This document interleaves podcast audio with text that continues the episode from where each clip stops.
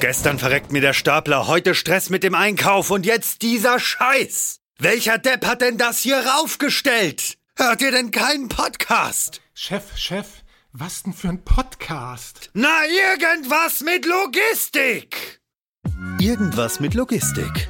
Der Podcast mit nicht immer ganz wissenschaftlichen Themen. Rund um die spannende Welt der Logistik. Präsentiert von Andreas, Jens und Thomas.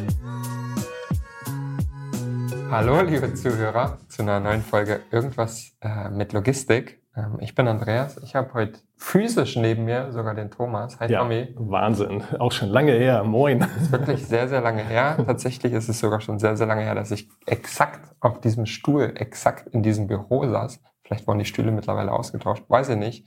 Hoffentlich mindestens gereinigt. Auf jeden Fall sind wir bei den lieben Freunden von MyLeo. Früher, als wir das erste Mal hier waren, hieß der ganze Laden noch anders. In dem Sinne erstmal, hallo André, grüß dich. Schön, dass wir wieder bei dir sein dürfen. Ja, vielen Dank. Schön, dass ich wieder dabei sein darf. Eine neue Rolle, neue Formation mit gereinigten Stühlen. Ich freue mich auf das Gespräch mit euch. Wir haben uns ja vor kurzem gesehen, aber bin gespannt, was heute passiert. Beste Voraussetzung und die Messlatte könnte nicht höher liegen. Beim letzten Mal, als du hier warst, war das die meistgehörte Folge des Jahres, zu dem Zeitpunkt 2021. Ähm, jetzt sind wir in 2023 wieder hier, André. Also der Druck ist groß. Ich hoffe, du spürst den. Ich hoffe, er, er drückt dich quasi förmlich. Förmlich, förmlich. Ja, ich, ich merke den Druck, aber ne, alles geht am besten mit Leichtigkeit. Das habe ich im Leben erkannt. Und von daher ja, freue ich mich auf ein leichtes Gespräch heute mit euch. Mal gucken, wie es wird. Gucken wir mal, ob es wirklich leicht wird. Ja. André, du hattest es schon gesagt, neue Formation, alles ist irgendwie ein bisschen neu. Ein bisschen, aber irgendwie ja. auch nicht. Also manchmal sehe ich ja auch noch Logistics als Logo an Wänden prangen und sonst irgendwas. Viel sogar. Genau, vielleicht kannst du uns erstmal ein bisschen ähm, dahingehend abholen, wo sind wir denn heute? Und ähm, mit wem sprechen wir denn eigentlich? An, ja, erzähl doch mal was zu dir. An manchen Tagen weiß ich das auch nicht, aber ich habe definitiv nicht mehr den Hut auf, der Geschäftsführer äh, der Logistics zu sein. Der Gründer bin ich immer nicht noch. Das kann man mir ja nicht nehmen, aber ich bin nicht mehr Geschäftsführer. Ich habe diesen ähm, Job, äh, der mir viel Freude gemacht hat, im letzten Jahr aufgegeben, um was Neues zu starten. Und was Neues ist eigentlich ein Thema, was mich schon seit 2018 mehr oder weniger bewegt, noch unter einem anderen Namen. Aber der ganze Software-as-a-Service-Bereich, der gesamte Bereich äh, Logistik anders zu gestalten als in der Vergangenheit, hat mich unheimlich umgetrieben. Und äh, wie gesagt, seit 2018 dabei und jetzt endlich seit diesem Jahr mit einer eigenen Company mit der MyLeo DSC. Dahinter steht die Leo Quantum für den einen oder anderen. Das Leo ist immer noch da. Das ist ja auch ein Teil meiner Historie. Mein Uropa hieß Leo, meine, Uroma, oh, meine okay. Oma Leocadia. Also wie soll das Leo jemals weggehen? ja, so ein Zufall. Aber ich bin jetzt Geschäftsführer und quasi auch Gründer unseres Spin-offs, Corporate Startup, wie man so will. Ich weiß gar nicht, ob es dafür einen richtigen Namen gibt. Der MyLeo DSC, wo wir uns jetzt wirklich auf ein Thema konzentrieren können und ähm, ja, das macht mir viel Freude. Es waren interessante letzte Monate, arbeitsreich, mit vielen Entbehrungen, aber ja, es ist äh, richtig so. Es fühlt sich richtig an. Ja.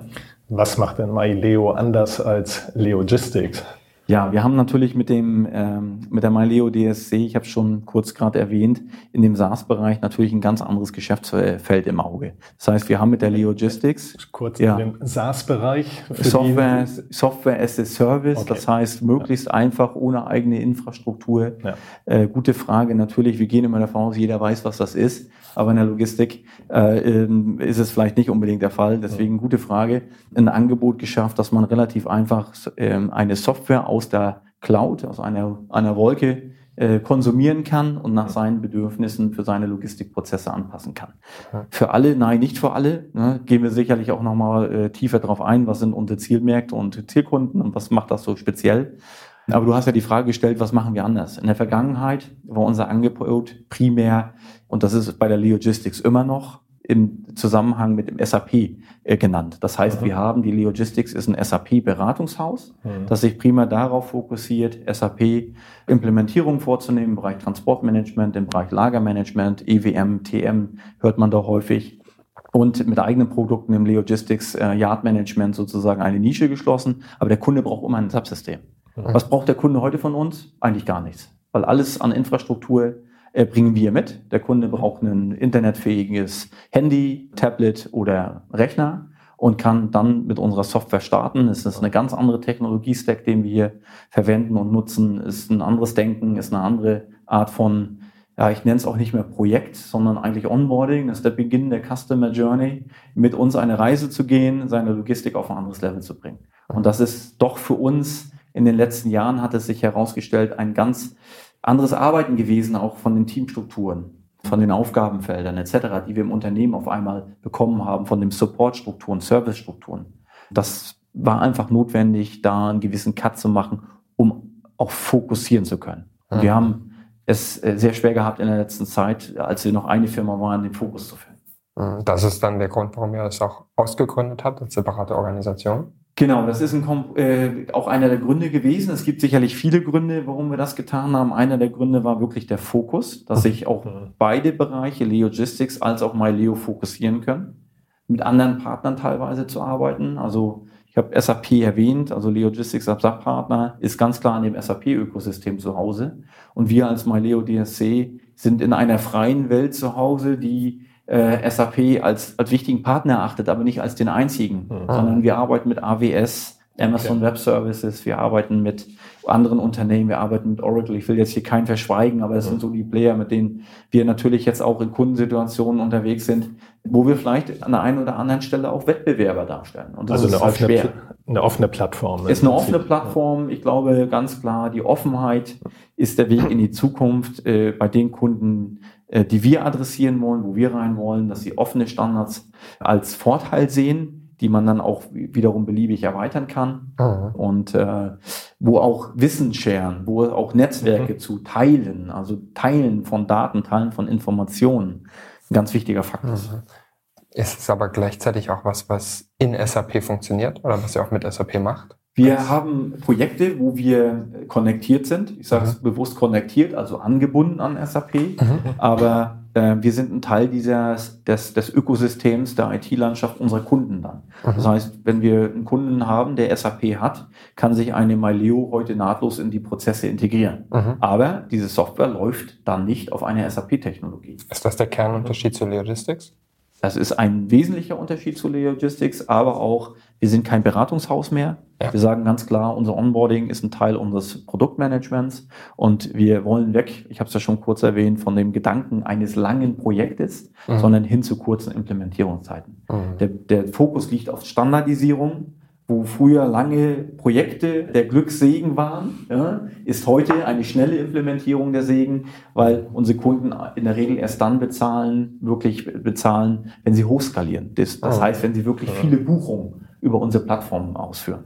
Und das ist das Ziel, einen glücklichen Kunden zu haben, der schnell startet und der schnell mit einem größeren Volumen auch dann loslegt. Wie seid ihr eigentlich darauf gekommen, das so zu machen? Habt ihr, war das der, äh, ein Bedarf vom Markt her, den, den ihr damit jetzt deckt? Habt ihr gemerkt, äh, der Markt fordert es quasi ja. oder oder wie ist, äh, wie ist das Ja, entstanden? jetzt könnte ich mich hinstellen und den großen Visionär machen, ja. Oder ich bin einfach mal ehrlich und sage, das war ein Unfall. Es war eigentlich mehr oder weniger ein Unfall. Wir hatten einen Kunden in den USA, der hat ein großes SAP-Werkslogistikprojekt gemacht, also Yard Management, würde man heute sagen. Ja. Und er sagte zu mir in einem Termin, ich erinnere mich noch wie heute, Mensch, André, äh, das ist alles toll mit dem Yard Management, aber ein Problem, was wir eigentlich haben, ist, wir wissen nie, wann die LKWs bei uns eintreffen.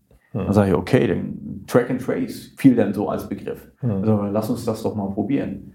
Den Inbound, also die Zulaufsteuerung der Materialversorgung für diesen Automobilkunden, ist ein großes Automobilwerk in den USA, transparent zu machen.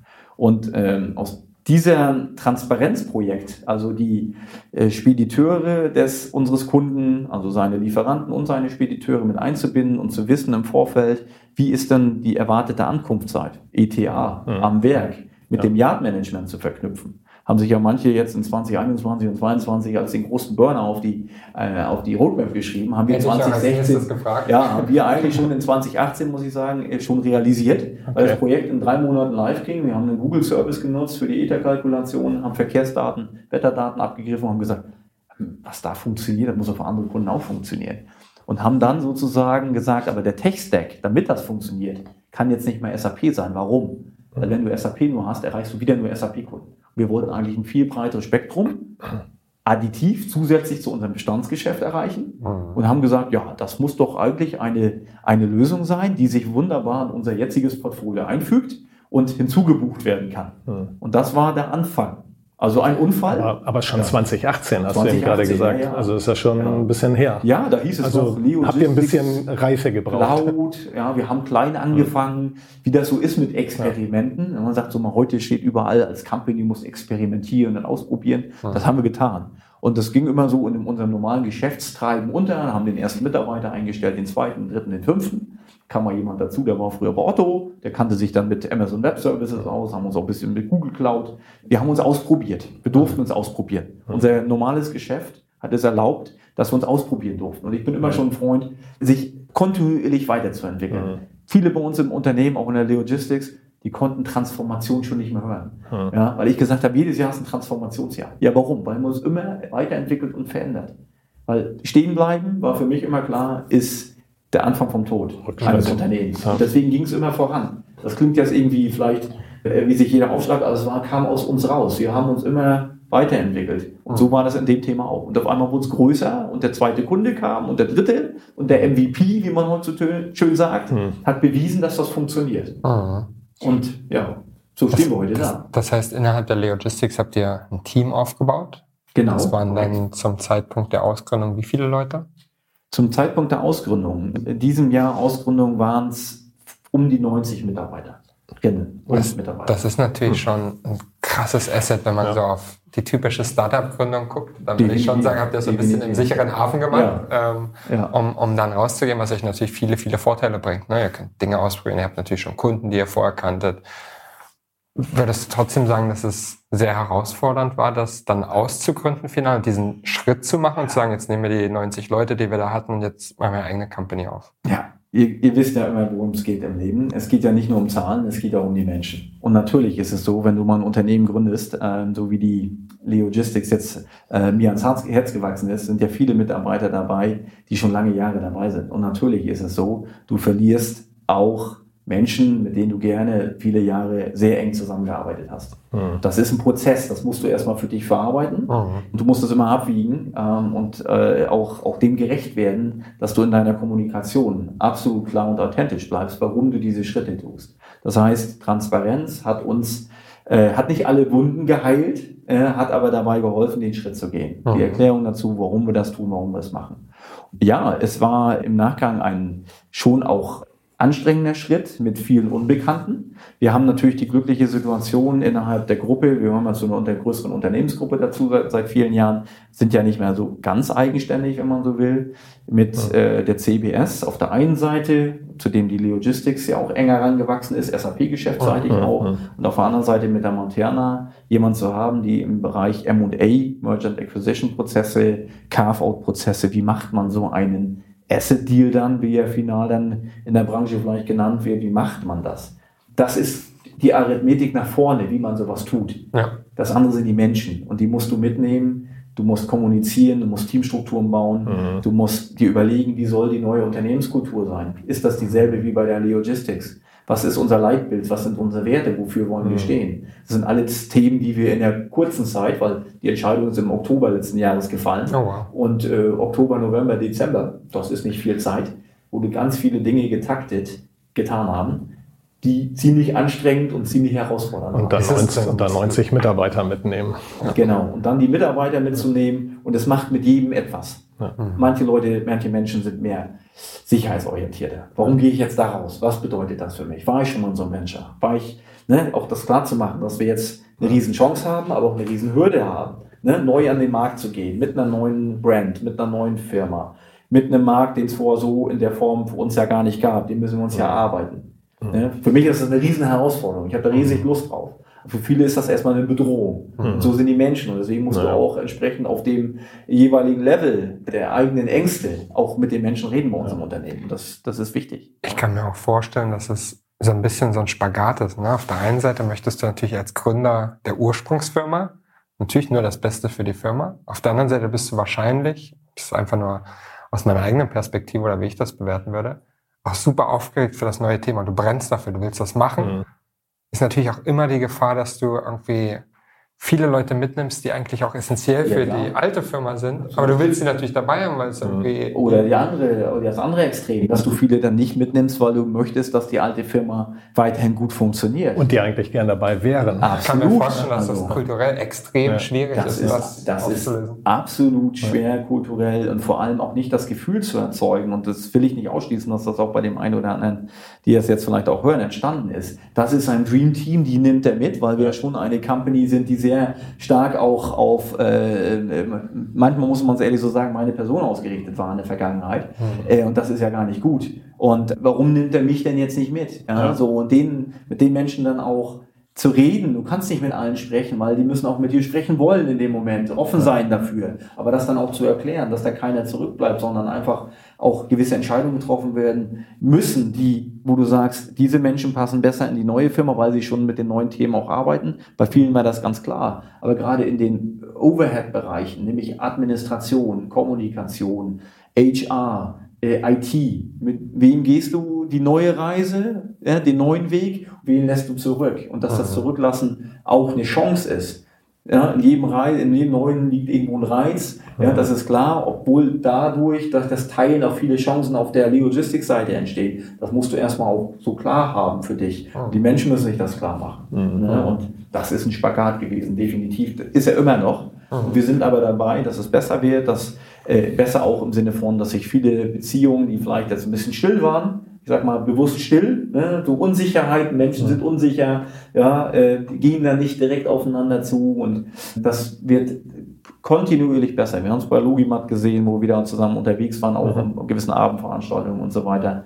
Also ich habe ein gutes Gefühl dabei, dass vielen jetzt der Schritt mal klar wird. Ich sage immer, so ein exogener Schock der Schock wird langsam überwunden, dass es für was gut war, dass sich neue Räume auftun für alle. Na, ihr seid jetzt seit drei Monate dabei und da kann man ja schon auch so ein bisschen, hat man ja wahrscheinlich schon ein bisschen ein Gefühl, wie du sagst, so wie, wie, genau. wie, wie läuft es? Absolut. Gab es Reibungsverluste oder? De definitiv, die gab es. Das gab verschiedene Erwartungshaltungen, die vielleicht anders definiert waren oder anders besprochen waren, die dann nicht so eingetreten sind, wie sie eingetreten sind. Weg nach vorne. Alles ist jetzt. Ich lebe im Hier und Jetzt. Und was in der Vergangenheit war, war in der Vergangenheit. Wir müssen mit den Umständen und sollten mit den Umständen umgehen, wie sie heute sind. Und ich kann nicht wissen, was in der Zukunft ist. Es ist immer alles eine Wette. Und deswegen auf das Heute konzentrieren, offen sein, authentisch sein, kommunizieren. Und dann kann man die Dinge auch lösen. Das klappt nicht immer, aber es, sag mal, jeder Schritt mit jedem Mitarbeiter, Ex-Mitarbeiter auch der Logistics, da den Schritt zu gehen, der lohnt sich. Und äh, ich sehe einfach, wir sind in den gleichen Räumlichkeiten wir haben uns heute auch wieder getroffen und äh, es, es, so die erste, die erste Schockstarre löst sich gerade. Das ist mhm. schön, das ist gut zu sehen. Mhm. Ja. Das ist ja natürlich auch immer so ein bisschen eine Chance, Dinge, die man in der ersten Firma, sag ich mal, gemacht hat, anders zu machen. Ähm, Gibt es denn eigentlich auch viele Themen, wo du sagst, oh, das habe ich überhaupt nicht gut gemacht, das machen wir jetzt mal von Grund auf anders? Ja, hundertprozentig. Also ich fange bei mir gerne an. Also das ganze Thema Kommunikation. Also ich war, früher habe immer gedacht, meine Rolle ist Manager und ich muss den harten Hund machen, mhm. äh, obwohl mir das gar nicht liegt, Dinge durchzudrücken, weil jemand das von mir erwartet. Mhm. Also gerade dieses Thema Erkenntnisprozess, Manager, Leadership. Was sind eigentlich meine Stärken? Mhm. Was, was kann ich besser machen? Ja. Muss ich immer den Vorreiter machen oder lasse ich nicht das Team sprechen? Gerade auch das Thema Strukturen. Also wir haben jetzt nicht nur diese schöne Floskel, wir machen ähm, äh, heute Strukturen gemeinsam. Also wir gehen bottom-up äh, zusammen an die Strukturen, nicht mehr top-down, dass ich sagen muss, wo es lang geht. Ich äh, habe früher mal das Problem gehabt, immer jeden Raum versucht, in einem Vakuum, wo keiner spricht, mit, mit äh, irgendwelchen Worten zu füllen, damit es vorwärts geht. Ich kann das auch mal aushalten, zu schweigen und mhm. lass das Team äh, Dinge entwickeln. Geh gar nicht mhm. mehr rein in einige Termine, weil das, dass das Team vielleicht auch lehnt. Das ist ein Thema, ne? sich nicht zu wichtig zu nehmen, sondern Menschen hier zu befähigen, Unternehmen gemeinsam zu entwickeln. Und das mhm. finde ich total spannend, dass da wir das tun können. Da hat sich aber auch das Führungsverständnis in den letzten Jahren grundlegend geändert, muss man ja auch sagen. Auch gerade was junge Firmen dann angeht, auch wenn, wenn ihr eigentlich äh, so gesehen nicht so diese typische junge Firma seid, aber es ist ja. äh, trotzdem, ich weiß nicht, wahrscheinlich ist ja trotzdem auch der Altersschnitt äh, immer noch relativ jung äh, der auch. Ist fast und, so. und dann, Thomas. Der ist gar okay. nicht so, der ist gar nicht so unterschiedlich. Ich habe letztes Mal gerade angefragt bei uns im HR sind wir denn so unterschiedlich von unseren Generationen? Weil ja. ich bin ja dann ja, mit Mitte 40 fast jetzt immer so ein, so ein ich erinnere mich, erkenne mich manchmal Mustern, dass ich immer irgendwas auf was schieben möchte. Generationsthemen hm. haben wir überhaupt nicht. Wir haben einen äh, fast gleichen Altersschnitt in der Leogistics, Firma Bestand oder alt, zu dem, was wir bei der äh, Leo okay. Quantum haben, bei der MyLeo haben. Äh, hat mich erst verwundert. Mhm. Aber die Arbeitsweisen an so einem Softwareprodukt zu arbeiten oder die Arbeitsweisen in einem Beratungsunternehmen unterwegs zu sein, mit einem anderen Mandat, mhm. das sind die Unterschiede. Mhm. Also wenn du an einem ja. Produkt okay. arbeitest ja. oder wenn du einen Service nur ja. rein erbringst, das sind, glaube ich, wesentliche Unterschiede. Ansonsten mhm. können wir uns drehen und wenden, wie wir wollen. Wir können Muster suchen, versuchen zu finden. Es sind die Menschen. Und die mhm. Menschen sind einfach die, die den Unterschied ausmachen. Mhm. Und hier natürlich, die brennen für ein neues Produkt und auf der anderen Seite wissen wir, SAP-Geschäft, da hast du eine gewisse äh, Erwartung des Kunden, äh, was du an Qualität, an Servicequalität mitzubringen hast, eine gewisse Seniorität, mhm. über die du dann auch deinen entsprechenden Stunden- und Tagessatz äußerst. Hier ist es so, hast du ein cooles Produkt, geht der Kunde mit, honoriert er das, sieht er den Value, sieht er den Wert das ist ein etwas anderes Geschäft als das, was die Logistics macht. Mhm. Wenn wir ein bisschen mehr auf, auf, auf das Technische gucken, ne? jetzt haben wir mhm. viel über, über die Kultur und die Philosophie ja. gesprochen und das, das Warum. Jetzt hattet ihr vorher ein Beratungsunternehmen mhm. und, und konntet natürlich, ich sag mal, ein Stück weit maßgeschneiderte Lösungen bringen. Correct. Und jetzt ist der Ansatz, okay, wir haben ein Produkt, was natürlich immer den Nachteil mit sich bringt. Es bedarf einer gewissen Standardisierung. Korrekt, ja ist natürlich auch erstmal grundsätzlich ein komplett ja. gedanklicher anderer Vorgang. Ja. Dafür hattet ihr fünf Jahre fast Zeit, ja. um das äh, zu machen und euch darauf einzulassen.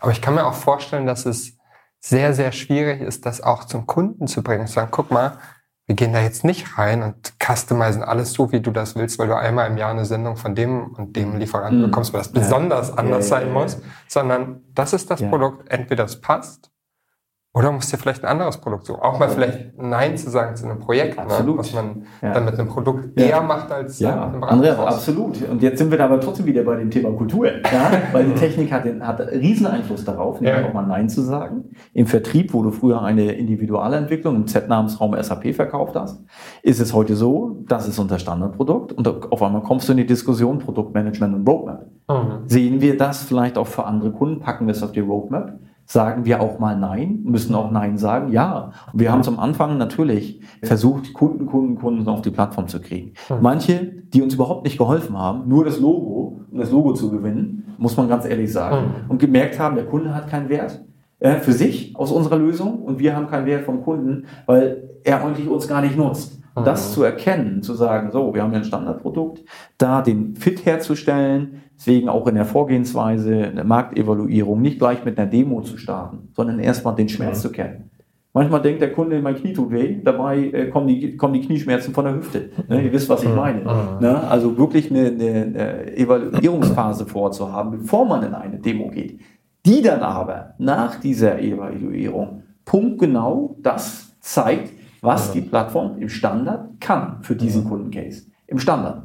Mhm. Und dann laden wir natürlich auch Kunden ein, mit dabei zu sein. Wir nennen es Co-Innovation, mit uns gemeinsam den Roadmap zu bestimmen. Das meine ich auch mit Netzwerk und Partnerschaften. Aber natürlich eine, eine riesen Denk- und auch Handlungsänderung, eine Standardsoftware zu implementieren mit gewissen Anpassungsmöglichkeiten, mhm. aber nicht jeden Wunsch erfüllen zu können. Aber das Thema Roadmap ist natürlich auch immer dieser Spagat. Ne? Auf der einen Seite ja. hast du insbesondere, wenn natürlich relativ klein bist, vielleicht eher am Anfang eine gewisse Agilität. Ja. Und irgendwann wird die Roadmap größer und größer ja. und irgendwann limitierst du dich natürlich selber. Ne? Natürlich. Du kannst vielleicht, vielleicht kannst du eine Roadmap für drei Jahre bauen, dann guckst du schon sehr, sehr, sehr weit nach vorne. Ganz weit vorne. Und dann limitierst du dich natürlich extrem stark. Und wenn du jetzt einem Kunden sagen würdest, ja, das ist eine interessante Idee, können wir in drei Jahren machen, sagt er, das ist schön, dass ihr es in drei Jahren macht, mhm. hilft mir aber nicht. Ich habe jetzt das Problem. Absolut. Das ist halt ein Riesenspagat, definitiv. das unter einen Hut zu bringen. Ne? Diese, diese Agilität, aber gleichzeitig natürlich ja. auch eine gewisse Planungsbasis, weil natürlich auch langfristig mit Ressourcen planen muss. Es mhm. dauert ja auch ewig, einen Entwickler zu onboarden, dass der tief drin ist ja. und so weiter. Das ist alles nicht von heute auf morgen gemacht. Ne? Wie, wie, wie geht er damit um? Ja, wie gehen wir damit um? Das ist genau dieser Spagat, den du beschreibst. Ähm, immer zu sagen, okay, wir haben eine langfristige Vision, wo wollen wir mit der Plattform hin? Dann brichst mhm. du das mhm. runter. Visionen sind zwei, drei Jahre. Was soll noch kommen? Was haben wir auf dem, auf dem Schirm? Wo natürlich sind wir auch getrieben, äh, zu schauen, mit welchen Komponenten, mit welchen Themen verdienen wir potenziell das meiste Geld. Also was setzt sich gerade durch am Markt? Was wollen die Kunden gerade? So, und dann hast du natürlich ein paar Sonderfälle. Wo geht man vielleicht in ein strategisches Thema rein? Gerade im Bereich Ocean begonnen, ne, mit Ocean Visibility Thema, was ja. sehr speziell ist. Ja. Wissen wir auch. Aber da sehen wir strategisch zum Beispiel einen Fokus für uns, dass wir hier eine Lücke schließen können, die heute äh, vielleicht nicht so viele schließen können, als Teil einer gesamtheitlichen Plattform. Aber ansonsten bin ich bei dir. Wir haben äh, Prozesse etabliert, auch bei uns intern. Das nennt sich Betting Table, also wo dann die einzelnen ja, Teams, einzelne Kunden, einzelne Kundenvertreter, wo uns auch intern Advokaten des Kunden, sage ich immer, mhm äh, Customer Success Manager und, und äh, auch äh, Onboarding-Berater und Consultants äh, äh, sich battlen. Ne? Was ah. soll für welchen mhm. Kunden wie in die Roadmap ja, kurzfristig aufgenommen werden? Ja. Zu tun, der Backlog ist viel, viel größer als das, was wir heute mit unseren Ressourcen leisten können. Absolut. Muss man ehrlich sein.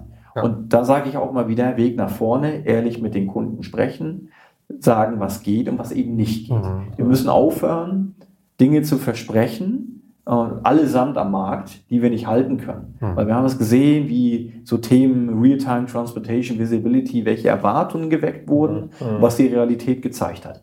Hm. Und wir müssen schauen, dass wir daran gemessen werden, wie weit wir auch dem Kunden helfen können und wirklich Nutzen stiften. Aber da, hilft, aber da hilft doch eigentlich auch schon auch die, die Standardisierung, dass man halt wegkommt von diesem Customizing, weil ja. ich finde auch gerade, das macht ja auch gerade auch diese Softwareprojekte immer so, so extrem ja. schwierig, weil der Kunde immer alles customized haben ja. möchte und ähm, wo man sich ja auch hinterher fragen muss, ist das überhaupt auch notwendig, diesen, diesen Customize-Prozess durchzugehen, sondern es ist eigentlich viel besser, den Standardprozess zu wählen, weil das eigentlich der der gerade Weg ist und jetzt. so. Und warum soll ich jetzt die, die einen Umweg gehen? Jetzt führen wir natürlich die Grundsatzdiskussion. Ne? Ja. Wir, fangen da, wir fangen ja jetzt gerade an, dass Logistik, und das finde ich super positiv, eine Wertigkeit bekommt, ja. dass Unternehmen auf einmal sagen, Logistik ist mein Differentiator.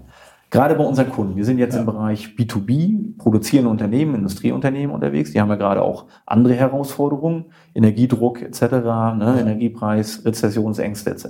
Was da alles da ist und auch große Retailer, große Mengen zu besorgen, Druck vom E-Commerce-Geschäft versus stationären Handel. Gibt ja so, das ist unsere Kernbasis. Und natürlich, wenn wir jetzt sagen, Logistik ist ein Unterscheidungsmerkmal in meiner Lieferqualität meines Produktes, was nicht mehr nur das reine Produkt und der Service in der Fläche ist, muss ich natürlich mich unterscheiden und will fragmentiert, will auch spezielle Prozesse abbilden können, will spezielles Look and Feel abbilden können. Und da sage ich, da kann Technologie wiederum helfen. Mhm. Beispiel, No-Code, Low-Code, ne? App-Frameworks zu haben, wo du ohne Customizing, sondern nur mit Konfiguration tailor-made, also kundenspezifische Apps zusammenklicken kannst, die dann dabei helfen, zum Beispiel eine Inventuraufnahme zu machen oder eine Checkliste zu bearbeiten oder eine, eine, eine Wareneingangs-, Yard-Eingangsprozedur zu machen für den Fördner, äh, für den Lkw-Fahrer und die wiederum sehr individuell, aber nicht mehr mit Entwicklung an der Stelle, mhm. sondern mit Konfiguration. Am besten sogar noch durch den Fachbereich, durchs Business selber, dass nämlich weiß, wie es funktioniert, mhm. nämlich weiß, wie sie es im Prozess haben. Wenn man, wenn man das weiterspinnt, dann ist ja wahrscheinlich so ein bisschen der Wunschgedanke, dass es in jedem Unternehmen, mit dem ihr zusammenarbeitet, einen Experten für eure Software gibt, der genau diese Prozesse dann ein Stück weit customized. Ne? Jemand, der dann kreativ ist, vielleicht ja. auch auf Ideen kommt, die Software anzuwenden, ja. auf die ihr vielleicht selber gar nicht gekommen wärt. genau. So wie man sich das ja von Des, allen wünscht. Deswegen spreche ich immer von dem geilsten Club der Welt und wir wollen Member in dem Club bekommen und die möglichst genau die von dir angesprochenen sind, die äh, Lust haben, diese Software auszuprobieren, anzupassen, im Unternehmen zu etablieren. Mhm. Und äh, die, denen wollen wir helfen über verschiedenste Wege, nämlich Trainings, Academies und so weiter, genau das zu tun. Was sind denn das für Menschen? Weil typischerweise waren das in der Vergangenheit Entwickler ähm, Softwareentwickler. Ja. Und ähm, die will man natürlich mit so No-Code-Sachen eigentlich vermeiden. Wahrscheinlich sind es dann Prozessexperten. Entwickler kriegst du sowieso schwierig, schwierig. wenn überhaupt. Ja. Ähm, Brauchst du auch nicht an der Stelle. Genau, ihr wollt die ja haben. Leute, die Lust haben, ich sag mal, Bock haben auf Prozesse und die Prozesse anzupassen und ein bisschen tüfteln. Ja. Ich habe immer ein Beispiel von einem Kunden, der Kollege, ich nenne jetzt mal keinen Namen, ne, ist ein langer Kunde von uns, hat auch SAP mit uns gemacht, Eigenentwicklung, erste Logistikplattform damals auf SAP-Basis und jetzt auch mal Leo. Da sitzt einer, der hat früher in der Logistik gearbeitet. Und dann ist er in die IT gekommen, dann war er Key-User. Ne, ne. Und der macht das alles. Das ist so ein Mensch, ne? der hat da Lust drauf, der hat das nie gelernt, der Aha. ist nie Entwickler gewesen. Muss auch gar nicht sein, aber hat Lust auf Prozesse und der ja, hat Lust, ja. sich mit Technik im Sinne von Technik auseinanderzusetzen und sich da rein zu frickeln. Ne? Also die Jugend von heute, also nicht mehr so ich, sondern andere jüngere Leute, die, für die ist das eher sehr normal. Mhm. So, und wir müssen das doch eher, wir müssen ja alle mitnehmen. Wir müssen die mitnehmen, die heute noch im Job sind und äh, die Software heute nutzen, nämlich äh, mein Alter aufwärts äh, bis zur Rente, aber auch die Jungen, die in das Berufsleben starten und sagen, ey, warum, oh, äh, warum habe ich in der Logistik äh, irgendwie ähm, äh, komische Anwendungen, die schwierig zu bedienen sind? Mhm. Ähm, äh, macht doch gar keinen Sinn. Mhm. Ist witzig, ne? Man, man weiß bei vielen Sachen, dass sie keinen Sinn machen, dass sie kompliziert sind. Ja. Und trotzdem ist die größte Schwierigkeit, Einfachheit zu erzeugen. Genau. Das ist ja. immer, das, immer das Komplizierteste. Einfachheit ja. Zu erzeugen, ist Komplexität im Hintergrund, sage ich immer. Ja, weil das dann vielleicht auch für den Anwender, wenn es nicht kompliziert genug ist, vielleicht nicht attraktiv genug ist auch so. Ne? So sagen wir, so, ja, da muss auch mehr hinterstecken. Ja. So, ne? ich, ja. ich bezahle doch jetzt Geld dafür, so nach Motto. Aber, aber irgendwie. Da steckt ja viel dahinter. Ja, ja. Aber sehen Sie das, was dahinter steht? Also ja, kann ich nur eine Wertigkeit dem beimessen oder muss ich nicht meine Wertepyramide vielleicht auf den Nutzen genau. drehen, dass ich sage, welchen Nutzen habe ich davon? Einfachheit, Zeitersparnis. Mhm. Das Wichtigste der Welt ist Zeit. Und wenn wir Zeit sparen können, kommt nicht wieder. Absolut. Geld kommt immer wieder, Zeit kommt nicht zurück, habe ich mal bei irgendwo ein Zitat gelesen. Wenn du die Zeitersparnis hast, dass ein Lkw-Fahrer zu seinem ja. Äh, Regeltermin, der, den er gebucht hat, abgefertigt wird. Wie, cool ist das denn? Mhm. Auch gerade, auch gerade heutzutage ähm, ähm, mit dem Fachkräftemangel ist es natürlich umso wichtiger, dass die Prozesse effizient sind ja. und so und dass du eben diese Zeit einsparst, dass eben ja. dieser Lkw-Fahrer sofort wieder einsetzbar ist ähm, für den nächsten Auftrag und so und nicht ein zweiter ein, äh, äh, dafür eingesetzt werden muss, den ich nicht habe. Und so, ne? aber das habt ihr Lust noch, habt ihr noch äh, Lust, irgendwelche Handbücher zu lesen? Ich nicht. Nee. Ich will ein Video mir angucken, ganz kurz erklärt, am besten noch in der Software eine kleine Hilfe. Das muss irgendwie grafisch funktionieren. So ist doch die Welt heute. Wir haben ja, doch, genau. selbst wir, die es gewohnt sind, Fach, Fachbücher und Handbücher ja. zu schreiben, haben doch keine Lust mehr, uns damit auseinanderzusetzen. Mhm. Nee, absolut. Was ja dann auch ein Thema für, die, für das ganze, für den ganzen Bereich Training und Onboarding ist. Ähm, hattest du ja initial gesagt oder, oder von der, von der ganzen Zeit, dass für euch ist so der Start der Customer Journey so das Onboarding. Ähm, ja. Das, das ich würde das jetzt anders bezeichnen, aber ich würde sagen, da geht's los. ja. Aber das ist, das ist ja genau das Thema. Ne? Wie schnell kriegst du die Leute da drauf, dass sie verstehen, was sie machen müssen, dass sie wo klicken müssen und ja. nicht mir typischerweise ERP-System oder irgendwas angucke, am besten mhm. nach Customized, ja. dann äh, dauert es eine Weile, bis die Leute ja, erstmal verstehen, was klar. sie machen müssen. Und ja. gleichzeitig ist es aber so, dass die Generationen heutzutage verstehen, ich kriege irgendwie ein iPhone in die Hand gedrückt oder welches Handy auch immer. Mhm. Und ich weiß einfach, wo was ist. Ich krieg das klar. hin. und das zu wechseln oder, oder zu transferieren in einen B2B-Softwarebereich, haben ehrlicherweise aus meiner Erfahrung noch nicht so richtig viele geschafft. Ja, ne? dann wird es doch Zeit, dass man rangeht, oder? Ja, Exakt. Sagen. Das, ist, das ist der Ansatz. Ist ne? so eine Challenge, ne? Und gerade in so einem fragmentierten Umfeld, ne? wo du so viele Dinge zusammenbringen willst. Ja, und unser Anspruch ist es ja nicht, irgendwie nur eine Lösung, einen operativen Bereich abzubilden, sondern eine ganzheitliche, komplette Logistikplattform zu schaffen, wo verschiedene Bereiche, verschiedene Systeme, verschiedene Anwender mit einer Plattform arbeiten, interne, externe, mhm. die Unternehmensbereiche zusammenzubringen dass die komplett äh, im Unternehmenssinn denken und nicht in Abteilungsdenken mhm. verhaftet sind. Das ist ein totaler Anspruch und den nehmen wir gerne an. Und da sind wir bei weitem noch nicht. Aber es wird, es wird Stück für Stück für Stück und du musst an verschiedenen Schrauben drehen dafür, ja. Das ist, glaube ich, auch eine ganz gute Herausforderung. Ich meine, die, wenn ich mir hinter dir das Logo äh, von euch oder den Schriftzug angucke, das DSC heißt ja Digital Supply Chain. Also ihr wollt die ich gesamte... ja, ja, ja habe ich mich auch. Ja. Ja, ja, Ich habe mich auf dem Internet ja. Plattformen gut vorbereitet. Ihr seid super vorbereitet. Ja.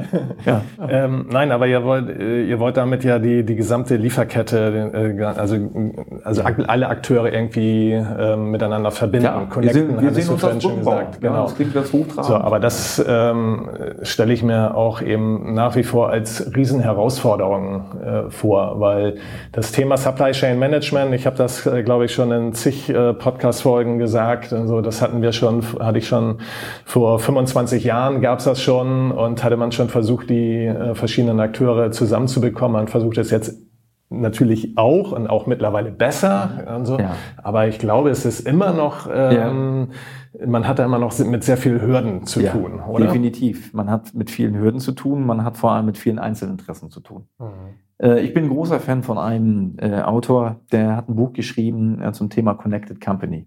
Mhm. Und diese Connected Company geht von einem Gedanken aus, nämlich von Service-Netzwerken.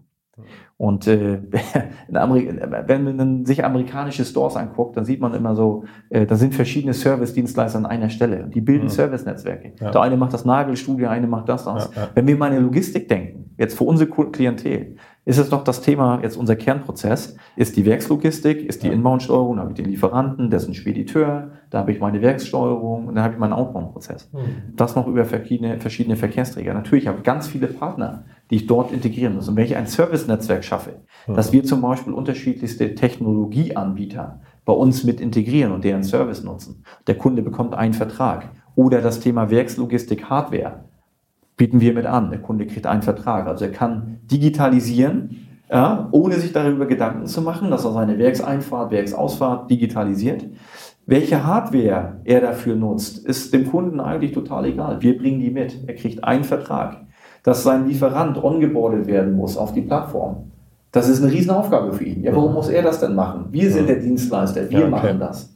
Ich sehe uns als Dienstleister der diese Dienstleistung in Bezug auf Anbindung, Integration, Systemintegration flächendeckend für unsere Kunden übernimmt. Wir sind der verlängerte Arm seiner IT-Abteilung, die er heute hat, um praktisch einen kompletten Service-Stack, ein Netzwerk zu bekommen. Mhm. Und das müsste er, da müsste er selber Leute für einstellen, da müsste er mit dem Lieferanten A, B, C, D sprechen, übernehmen wir für ihn. Er müsste mit dem Dienstleister A, B, C, D sprechen.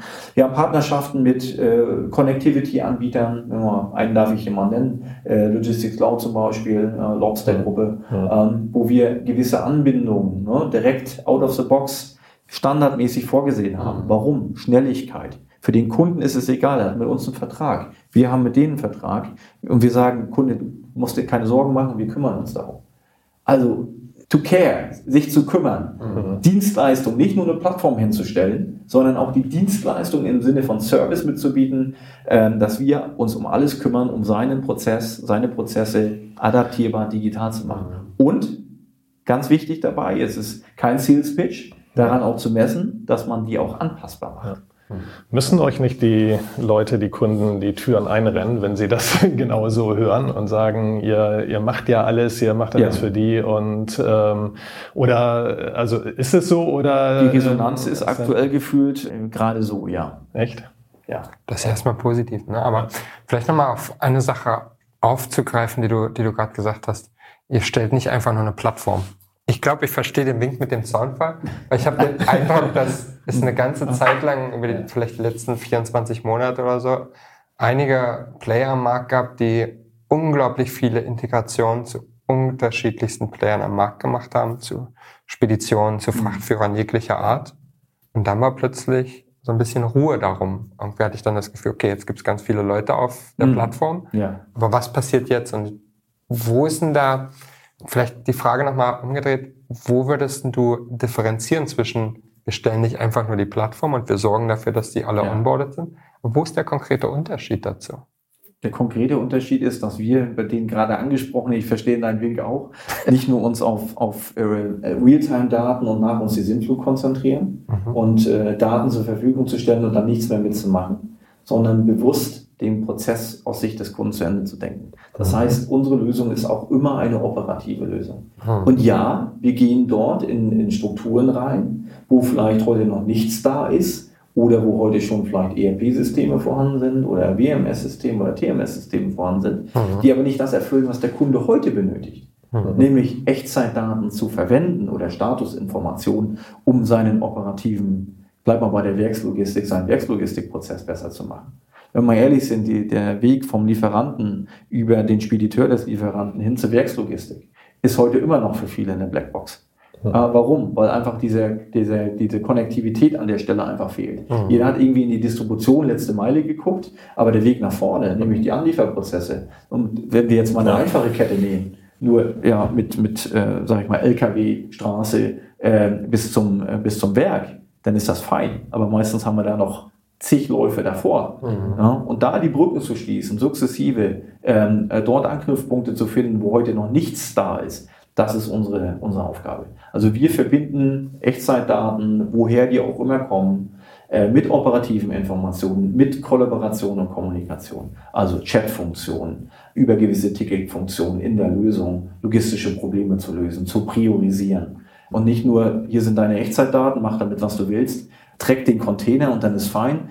Wir wollen immer wissen, welchen Einfluss hat das auf meine Produktionskette, also auf mein Material, auf meine Materialverfügbarkeit, ergo auf meinen Kunden. Weil für mich ist interessant, welches Material ist in diesem zu spät kommenden Container mhm. und nicht, wo ist der gerade. Ja. Ob ich den auf einer Map sehen kann oder nicht. Die meisten Kunden, 98 Prozent der Kunden sagen mir, nice to have, aber interessiert mich nicht wirklich. Ja, Klar. so genau dieses Thema, dieser, dieser Disconnect zwischen Realtime und statusbezogenen Infos. Mhm. Machen uns auch da nichts vor. Unsere Anforderungen gehen meistens in die Richtung Statusinformationen sind für unsere Kunden, die keine, eigene, keine eigenen Assets haben, keine eigene Fleet haben, weil unsere Chemieunternehmen oder äh, Verlader in der Lebensmittelindustrie oder wo immer, die haben gar keine eigenen Assets. Die wollen gar nicht wissen, ob der Fahrer eine Pause macht oder nicht. Die wollen nur wissen, ob der rechtzeitig beim Kunden ankommt oder nicht. Ja. Dafür reicht ein Status mit einem Proof of Delivery vollkommen aus. Mhm. Und eine Nachricht, wenn er zu spät kommen sollte, dass sie interagieren können und den Kunden informieren können. Mhm. Und dafür muss ich nicht permanent jedes Asset in meiner Kette tracken. Das müssen andere vielleicht. Wir für unsere Kunden müssen das nicht. Mhm. André, was, was soll man groß sagen? Ähm, ich glaube, wir, wir haben in den letzten fast 45 Minuten so ziemlich alles äh, abgedeckt, was mir so in den Sinn kommt. Vieles äh, kulturelle und äh, vieles produktbasierte, was wiederum auf das kulturelle eingezahlt hat, äh, was äh, ganz witzig ist. Eine Sache habe ich zumindest für mich noch, ähm, danach kann Thomas noch, wenn er noch was hat. Aber du hattest vorhin gesagt, dass viele natürlich aktuell auch Ängste haben Rezession und sonst was für Themen. Gleichzeitig habt ihr in dieser Phase ein Unternehmen gegründet mit äh, einer beachtlichen Anzahl an Leuten. Wie fühlst du dich denn mit den Herausforderungen? Ich meine, du hast gesagt, ja, die Nachfrage ist riesig, aber es war natürlich auch ein riesiges Risiko. Ne? Du warst ja eigentlich schon im sicheren ja. Hafen. Und du hast gesagt, ja, dann äh, gehe ich mal das Risiko in der Zeit, in der die allermeisten Menschen Risiko scheuen. Ja, absolut ihr wisst ja, Schiffe ne, werden nicht für den Hafen gebaut, sondern für die offene See. Da sind die Risiken immer da. Deswegen freue ich mich riesig auf diese Aufgabe, die jetzt da ist. Äh, bei mir ist es so, äh, ich brauche genau diese Herausforderung, Dinge hm. zu bewegen, weil ich daran glaube, dass die Zeit reif ist, ähm, den Markt, äh, in dem wir uns bewegen, ein Stück weit zu verändern, besser zu machen. Deswegen habe ich das überhaupt nicht als Risiko gerade gesehen, sondern eher freue mich auf die Aufgabe, äh, sehe die, die Resonanz, die wir bekommen, aber auch mit der Aufgabe an uns, die uns gestellt wird, dem auch gerecht zu werden. Das motiviert mich unheimlich. Dinge sind, wie sie sind. Ich habe ja vorhin schon gesagt, alles ist jetzt. Wir managen das jetzt und versuchen eine bessere Zukunft zu äh, erlangen. Aber was passiert in der Zukunft, wissen wir alle nicht und das ist gut so. Riesenrespekt dafür. Ja. Was steht dann sonst noch so ähm, als nächsten, nächster großer Meilenstein auf eurer Roadmap oder so, den ihr, ihr habt jetzt drei, drei Monate hinter euch. Gibt es da etwas, wo ihr sagt so, also die nächsten drei, sechs, neun Monate ja. wollen wir auf jeden Fall das und das erreichen oder was ist, ja. was ist so das kurz- ähm, oder wie auch mal Ziel? Spannend. Also ähm, es gibt verschiedene Bereiche, wo es natürlich ähm, Strategien gibt, die es umzusetzen gilt. Gerade auch im Operativen kann ich eigentlich, ähm, nehmen wir mal den Produktbereich. Im Produktbereich ist das Thema gerade Trailer-Management sehr heiß. Also viele Kunden sprechen uns darauf an. Wir haben ein Yard-Management. Viele denken Trailer-Management, Yard-Management ist dasselbe. Nein, ist es nicht, ist nochmal eine ganz andere Form, um gerade auch den, den Weg in Richtung USA zu gehen, hier mhm. weiter noch ja. in dem Bereich äh, die Lösung auszubauen. Aber ansonsten Strukturen zu festigen, ja. Prozesse, die wir heute vielleicht noch nicht an allen Bereichen haben, zu etablieren, auch nicht zu overengineeren. Wir wollen flexibel bleiben, schlank bleiben, weiter wachsen. Und ich möchte einfach, dass wir Mitarbeiter begeistern, also auch neue Mitarbeiter begeistern. Die, die wir haben, auf jeden Fall auch, aber auch neue Mitarbeiter und Kunden, sich unserem Club anzuschließen, zu sagen, ey, da ist Veränderung in Bewegung und in Gange und da möchte ich dabei sein. Das ja. finde ich gut. Äh, da möchte ich mich auch einbringen, vielleicht das Produkt noch besser zu machen, habe da Lust drauf. Das sind so die Herausforderungen und ähm, einfach ein, ein sicherer Hafen wiederum zu sein ja. für Menschen, die die Logistikwelt in unserem Segment verändern wollen. Das ist meine, meine große Challenge. Ja. Sehr, sehr cooler Club, den ihr geschaffen habt und, äh, und schafft. In dem Sinne würde ich sagen, vielen Dank, André. Hat mir wieder mal sehr großen Spaß gemacht. Schön, dass wir nochmal hier sein durften. Jetzt aber im MyLeo DSC Headquarter und nicht mehr dem Logistics Headquarter. Und ähm, ich würde sagen, bis zum nächsten Mal. Bis zum nächsten Mal. Ja. Vielen Dank euch. Okay, ciao.